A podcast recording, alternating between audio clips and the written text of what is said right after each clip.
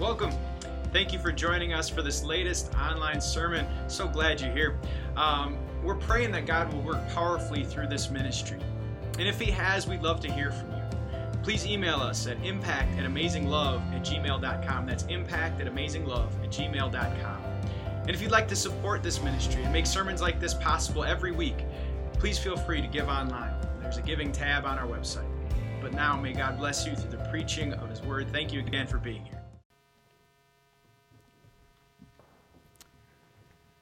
Your friends, good to see you. I invite you to please pray with me and ask God's blessing. Heavenly Father, accomplish the purpose for which you send your word. Help us to see today the beauty of Jesus. Correct us, guide us, and comfort us, all through your powerful word. Amen.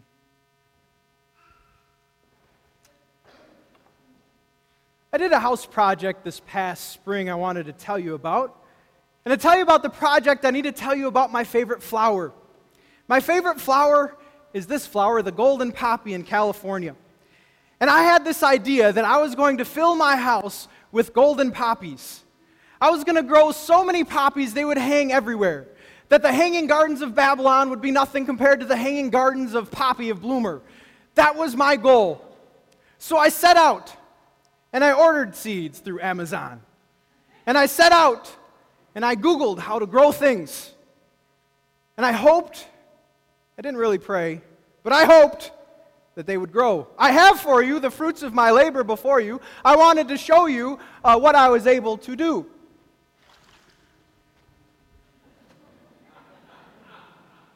You're impressed, I know. Now, I, I, need to tell you, they did look better at this at one point. Uh, they actually sprouted and were green, but out of hundreds of seeds and multiple attempts, I did not see a single flower grow. Now, with that, how many of you are green thumbs? Okay. I wish I was you. And how many of you kill stuff? Welcome. And, and welcome, my fellow killers of things. Um, the problem of, of this is that I really didn't know how they grow. I was thoroughly Googled up for the project. I, I saw the videos. I, I got the soil. I, I, you know, planned how many we'd water and where they would sit in the house. But when it comes down to it, I just don't know how to grow golden poppies. So, Green Thumbs, if you want to have a counseling session with me or discuss, you know, I would love to learn. Right? Well, I want to ask a different question with you guys this morning, and it's not how does a garden grow? It's how does God's kingdom grow? And what we have is not Google, but the master gardener. What we have is Jesus giving us the master answer to how and why a garden grows. But I need a quick disclaimer. First of all, I want to welcome you if you're new here to Amazing Love. And, and we are geeked out and glad that you are here. In fact, we hope that your time with us is so blessed that you'll want to come back. Um, but I also want to say that this, this sermon is probably not just pinpointed directly for you. Um, if you want a, a, sermon pinpointed directly, if you're a first timer, go online. There's one called The Gospel under I Love My Church, that series. Because this one is kind of for those if you've been in church for a while. This one. And this one is kind of for those who have co labored in this mission church, where we poured into efforts saying, How are we going to reach the lost? And if you've ever labored, if you've ever given any amount of energy or resource or time to, to try to grow a church, this is for you. And maybe if that's been your experience, you've even asked the question how does a church grow? Why does some grow and why not others? And into that question, if you've ever poured out your heart for a church, if you've ever poured out your heart for Jesus and wondered why or why not it grows, He speaks. And that is for us today, co laborers in Jesus. But again, welcome to everyone. And with that, I have a confession to make. My confession is this I am Batman. Just bad joke. Bad joke. Thank you for bearing with me. You know that, that's part of the problem of being there in the seats is you have to put up with the pastor. But anyway, you have to put up with me. Um, but but here is, is really a confession, and this time I'm going to be serious. Okay, and you're going to have to bear with me. My confession is this. I would like to build a megachurch. Here again. I would like to build a mega church. Now, bear with my explanation. It is not so everyone would know my name. It is not so everyone would name the na- know the name of amazing love. It is that so many, many more would name, know the name of the only one who saves, the name that if you call on it, the, the gates of heaven open, the name of the Savior Jesus. And better stated, it's not a confession, it's a dream. You see, my dream has always been that when people gathered here, there would be first timers who learned about the wonders of Jesus' love for the very first time, and they'd walk with him for an eternity, for their lifetime and for an eternity. It's been my goal, my dream, my prayers so that people would reignite their faith life here and they'd see how good Jesus is. And if a megachurch reaches thousands, I want to build a gigachurch. If it's megabyte, gigabyte, I want to build a terra church. I want to, I want to reach as many people as humanly possible. And I think to a degree this comes from a heart of God, from the lens of the Spirit. You see, because I know how the story ends, and maybe you do too. Have you read Revelation? This is a picture of where this is all culminating to. This is Revelation. It says, After this I looked there, and before me was a great multitude that no one could count. From every nation, tribe, people, and language, standing before the throne and before the Lamb. When I read that, I say, Lord, use me to build the multitude. Lord, use me to, to reach every nation, tribe, and people. Lord, would you do that at this place? I want to get there and be like, You're there because we were at Amazing Love? That's awesome. Hallelujah. We're before the throne. We made it. And I have a further confession. I don't just want this to be a megachurch. I want every church that bears the name of Jesus and goes forward with his word and truth and purity to be a megachurch. I think there's that many people to reach. I really do. But the truth is, I don't know if this is going to be a megachurch. The truth is, I see churches that are not megachurches and are struggling with this answer of why does some churches grow and not others? Now, at one end, there is this principle of stewardship where it is ours to go forward as best we can and make the, the, the, best decisions we can for the kingdom of God. To learn, to pray over them, and, and, to say, Lord, use the best of me so that they can see the best of you, Lord. Um, and, and that is our responsibility, that to work hard with whatever our hands find to do. There's that principle of stewardship. So we go to conferences and we learn and we try to change things and we, and we do that for the sake of the kingdom, that it might be blessed and that it might grow. But the reality is, if it grows or doesn't grow, it wasn't up to what we did. And the reality is, we have a different answer for why this garden grows. Let's get into our lesson. So, this is what Jesus is going to speak to this garden. And it kind of reminds me of uh, what was happening on Dateline, or uh, sorry, 20/20. On 20/20, they were going to have Mr. Wonderful in, and he was going to teach the the top five selling techniques. And I'm not sure if you tuned in or not, uh, you know, teach you how to sell anything, you know, and how great to learn from Mr. Wonderful, who sold all that many stuff. And I remember uh, listening to someone who went to Harvard, and he said, well, what separated, you know, Ivy League college from all the rest is that they got the best speakers in. They got the best of the business and the best of the communicators and the best of the organizers, and they all were in, and you got to hear them. Today, I present to you not Mr. Wonderful, but a better wonderful, Jesus. And he's using a teaching technique that just astounds people. They're called parables. And we're going to get into this parable called the sower. And we're going to learn from the master teacher in his master class of how does the church grow. So let's get into it. Luke uh, 8, we'll read there now. It says, While a large crowd was gathering and people were coming to Jesus from town after town, he told them a parable. A farmer went out to sow his seed. As he scattered the seed, some fell along the path and it was trampled on. The birds ate it up. Some fell on the rocky ground, and when it came up, the plants withered because they had no moisture. Other seed fell among thorns, which grew up and choked the plants. Still, other seed fell on good soil, came up and yielded a crop, a hundred times more than it was sown. When he said this, he called out, Whoever has ears to hear, let them hear. Well, now his disciples, get this, they needed to know what the parable meant. And he said, The knowledge of the secrets of the kingdom of God have been given to you but to others I speak in parables, so that, though seeing they may not see, and though hearing they may not understand. The meaning of the parable is this The seed is the word of God. Those along the path are the ones who hear. And then the devil comes and takes away the word from their hearts, so that they may not believe and be saved. Those on the rocky ground are the ones who receive the word with joy when they hear it, but they have no root. They believe for a while, but in a time of testing, they fall away. The seed that fell among the thorns stands for those who hear, but as they go on their way, they are choked by life's worries, riches, and pleasures, and they do not mature. But the seed that fell on good soil stands for those with a noble and good heart, who hear the word and retain it, and by persevering produce a good crop.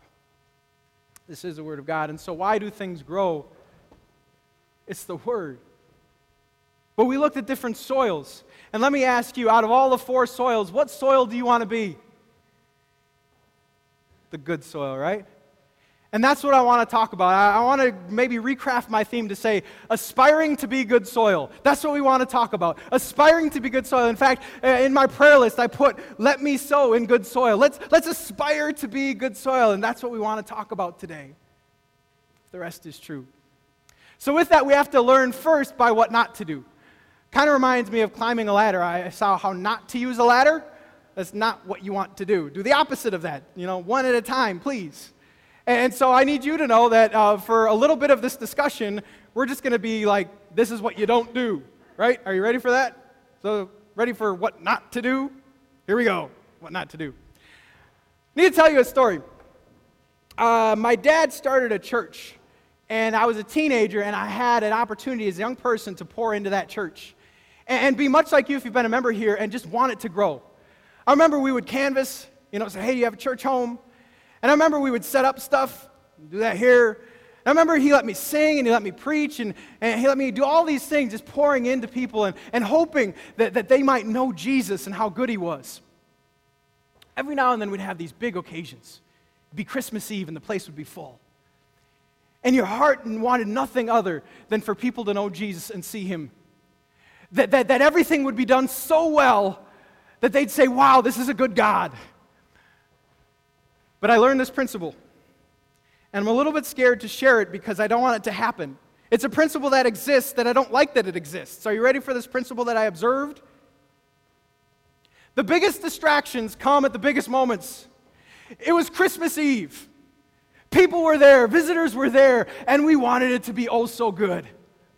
And the sound system, it was usually all MIDI music, it was all electronic. And it could work for six months flawlessly. But guess at what time it didn't work? Christmas Eve. Right. And we would be praying and we'd be sitting in the midst of this awkward silence that didn't get better. It was just weird. We wanted the song to play, it just didn't play. You look back and it seemed like there was smoke coming out of the sound system. We didn't know what was going on. And I learned that sometimes the biggest distractions came at the worst moments when it came to the kingdom. Do you know who I believe is behind this? I believe there is a devil. And I believe he has the art of distracting at the most inopportune times. That's what I see in our first soil. Let's look at verse 12. It says, Those along the path are those who hear, but the devil comes and takes away the word from their hearts. He steals it. And maybe you've had that experience. Have you ever wanted to have like a devotion like, this is my time with God, I'm going to grow my faith and go from there? And then you were so distracted, the thoughts in your head, you couldn't even focus on what was reading. And you read it, but it went through and didn't go and, right? Or have you been in worship and it was so hard to pay attention, right? It can happen. Been for me. I remember singing with junior choir, and all my friends were talking, and I'm like, I got to get something from the Word, but they're all talking and fooling around, all that kind of stuff. And I wasn't holy, but I was trying to get something from the Word, right? And, and the biggest distractions come at the biggest moments. So if you aspire to be good soil, what should we do? You know, I had something stolen from me once. I was in college, and uh, I'm bare before you. But uh, anyway, um, I had fashion glasses. Uh, so they weren't even prescription, they were just, I liked how they looked.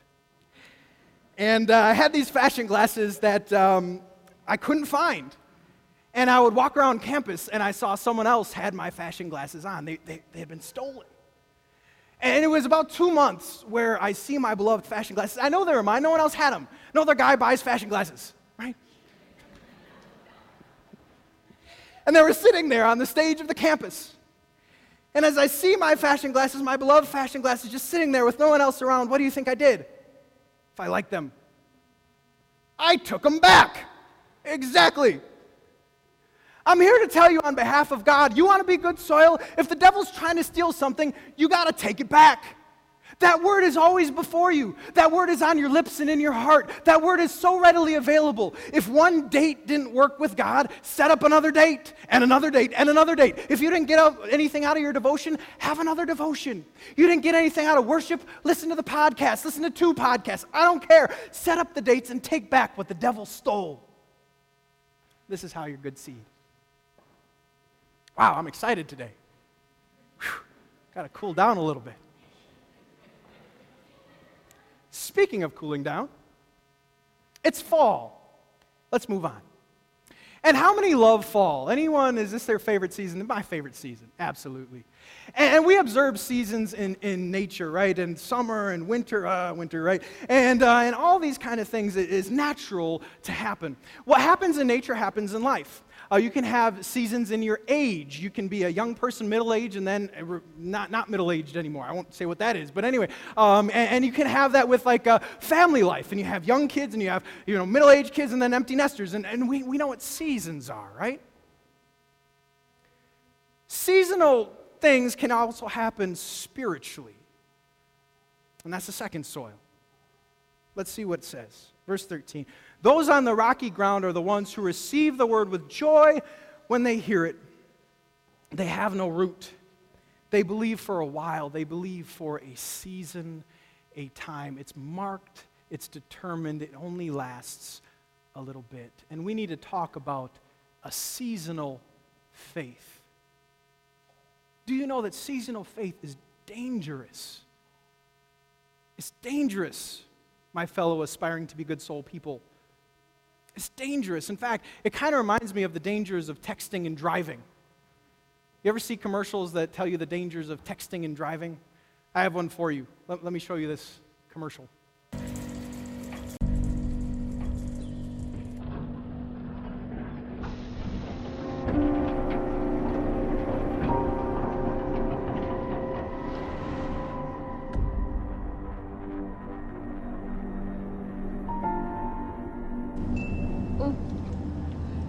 The picture I posted of you.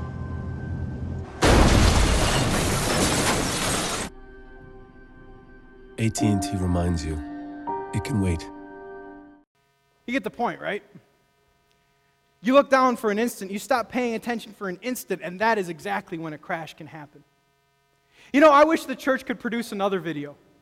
And it's this video, that would be about keeping your eyes on Jesus the author and perfecter of our faith. It's, there's a passage that says that. Fix your eyes on the author and perfecter of the faith. And then I wish I could produce this video that when we took our eyes off of Jesus, crash. Crash. There is never a moment, there is never a season where we should stop looking at who Jesus is. In fact, Jesus told another parable about this exact point. It was a parable about 10 people waiting for a party. And, and, five people were always ready for the party. They had lamps and enough oil for their lamps so that whenever the, the groom came, they were going to go to the wedding party. But then there were another five. And these five, they, they had only enough for a season. And their lamps, they ran out of oil, which was a picture of faith. It was faith in a season. And then they went out to get more oil. And then that's when the groom came back. And the five who were ready, they went to the party, which is a picture of heaven. And I love the fact that, that God wants to party with us for an eternity. That's his picture, right? You know, and the ready, they went. But the five who were not ready, they come to the door of the party.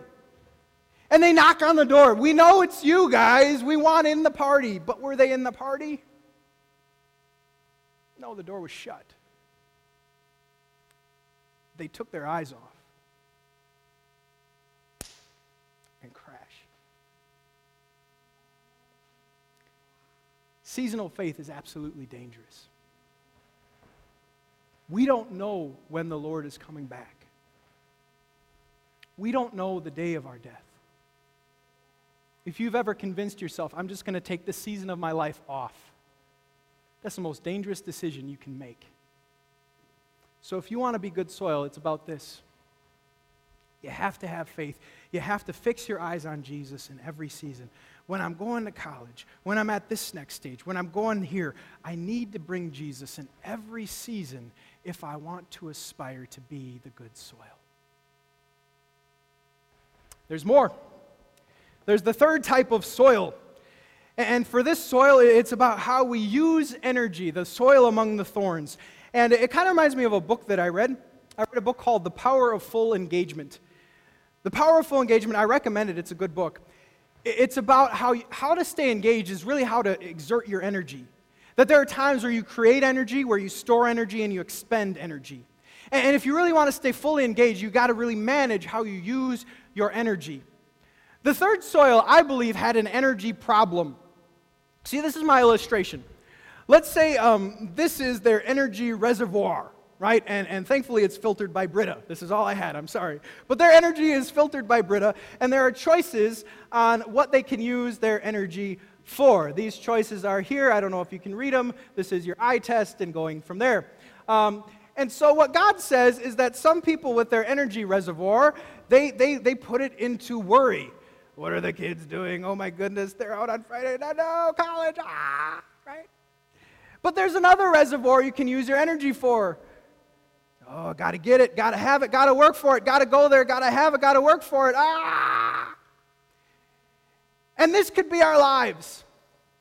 We only have limited amount of energy and we could just pour everything into our worries, our emotional energy, our resources trying to figure everything out. The sky is falling, need to have more money, make more money, all that kind of thing. We could spend our energy on pleasures and riches. And to that point, guess, guess what we have left then for God's kingdom?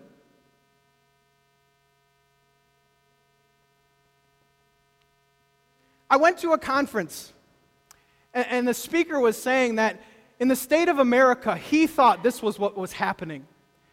That the majority of Christians knew Jesus, it's just that their energy was going to different places other than the kingdom of God. That there was such vast potential in the reservoir, but the choosing of where to spend the reservoir was in all the wrong places. And to this good soil, to this good soil, Jesus spoke these words. He said, If you seek me and my kingdom first and my righteousness, what did he say about these? They'd be given to you as well. You know the passage, don't you? Seek first his kingdom and his righteousness. Let these chips fall where they may. Good seed, we need to primarily get our energy to God. He should get the best of what we have if you want to be good seed, good soil. He should get the best of our time, talents, treasures. This is how good soil operates, and this was the problem with the thorns. But now we are to the good soil. Let's read verse 15 to see again what we want to be.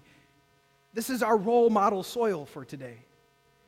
But the seed on good soil stands for those with a noble and good heart who hear the word of God, retain it, and persevere by producing a crop. I want to talk about the good soil and a characteristic. I want to know have you ever felt like this apple?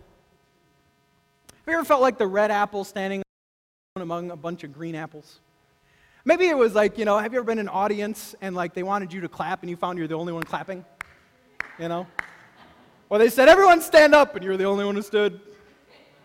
You ever been at a dance where you were the only one dancing? You know, that's not me, but I've seen it happen anyway. I need you to know that at one point or another in your walk with Jesus, you can feel this way. At one point or another, it'd be like, like who else is, is doing this? Like, I am the red among the green. What is going on? In fact, a man named Elijah had this moment. Uh, Elijah lived in a time where everyone was turning away from God, and he felt like he was the only one. In fact, he said these words I'm the only one left. And what you need to know is that though that's how you feel, that's also what the good soil is willing to do. Does that make sense? When you look at verse 15, at the end it says they persevere. In the Greek, a better word was they remain. They remain. That I believe good soil remains though all else would leave. That there is a grit to the good soil. That there's something in it that says, You knock me down, I'm getting right back up. You tell me not to come, I'm showing up tomorrow. There's something in my way, I'm breaking it down, baby. And I wanted to do a gut check with you. I wanted to ask you If your family all stopped following Jesus and it was only you, would you follow?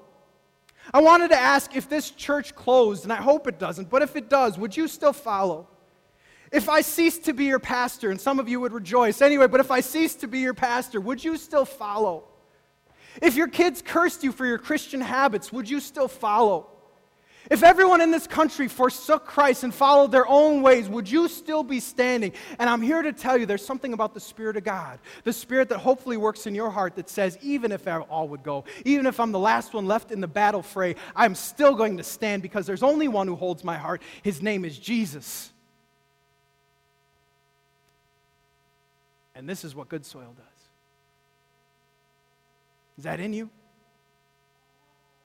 Is it in you to say, if all else would leave, I'm still going to be standing here, Jesus?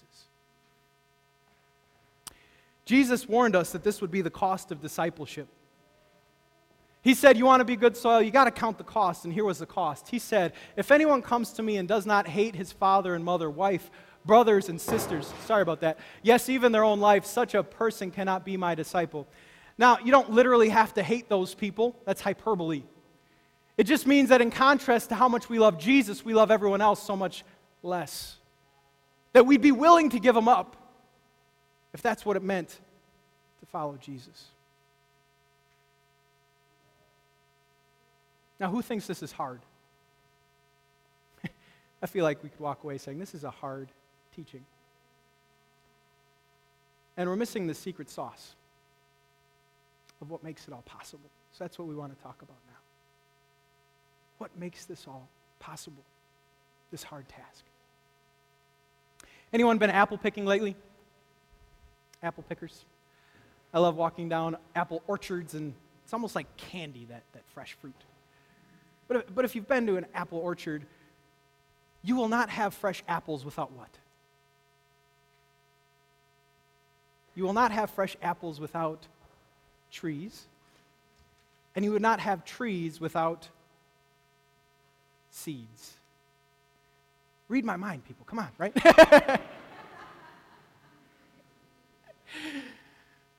We've been talking about the apples that we might produce for God. But a discussion about apples makes no sense without a discussion about the seeds. Because you don't have apples without seeds that produce trees that produce apples. So, what we really need to see is what's the seed? Verse 11. The seed is what? Shout it out. It is the Word of God. And so we need to wonder and ask how is your use and appreciation of that seed? What are you doing with God's Word? That Word is that, that is available to you. That word where if you need a Bible today, please let us give you a Bible today. That word that is podcast in so many different ways. That word that is opportunity for every Sunday to be here. What are you doing with that word? As your friend, as your pastor, I want to know how's your devotional life? As long as you live, your devotional life, your personal devotion life will be important. As long as you live as your pastor, your worship life will be important. And it's not because we're saved by being here, it's because the Word is here. How is those things? If we neglect God's Word, today is the day to say, I don't want to do that anymore. Today is the day to repent and say, Lord, change my heart and change my ways. Let me see the seed for what it is. Let me see how beautiful it is. Let me cherish the seed of your word. And why is the seed so good? Because it contains secrets. Has anyone ever shared with you a secret?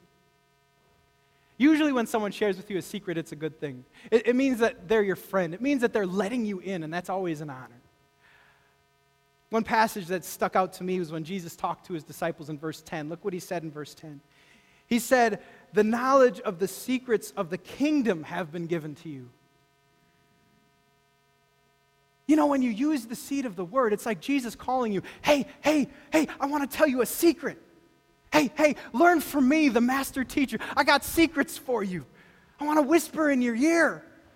In fact, we just learned one secret.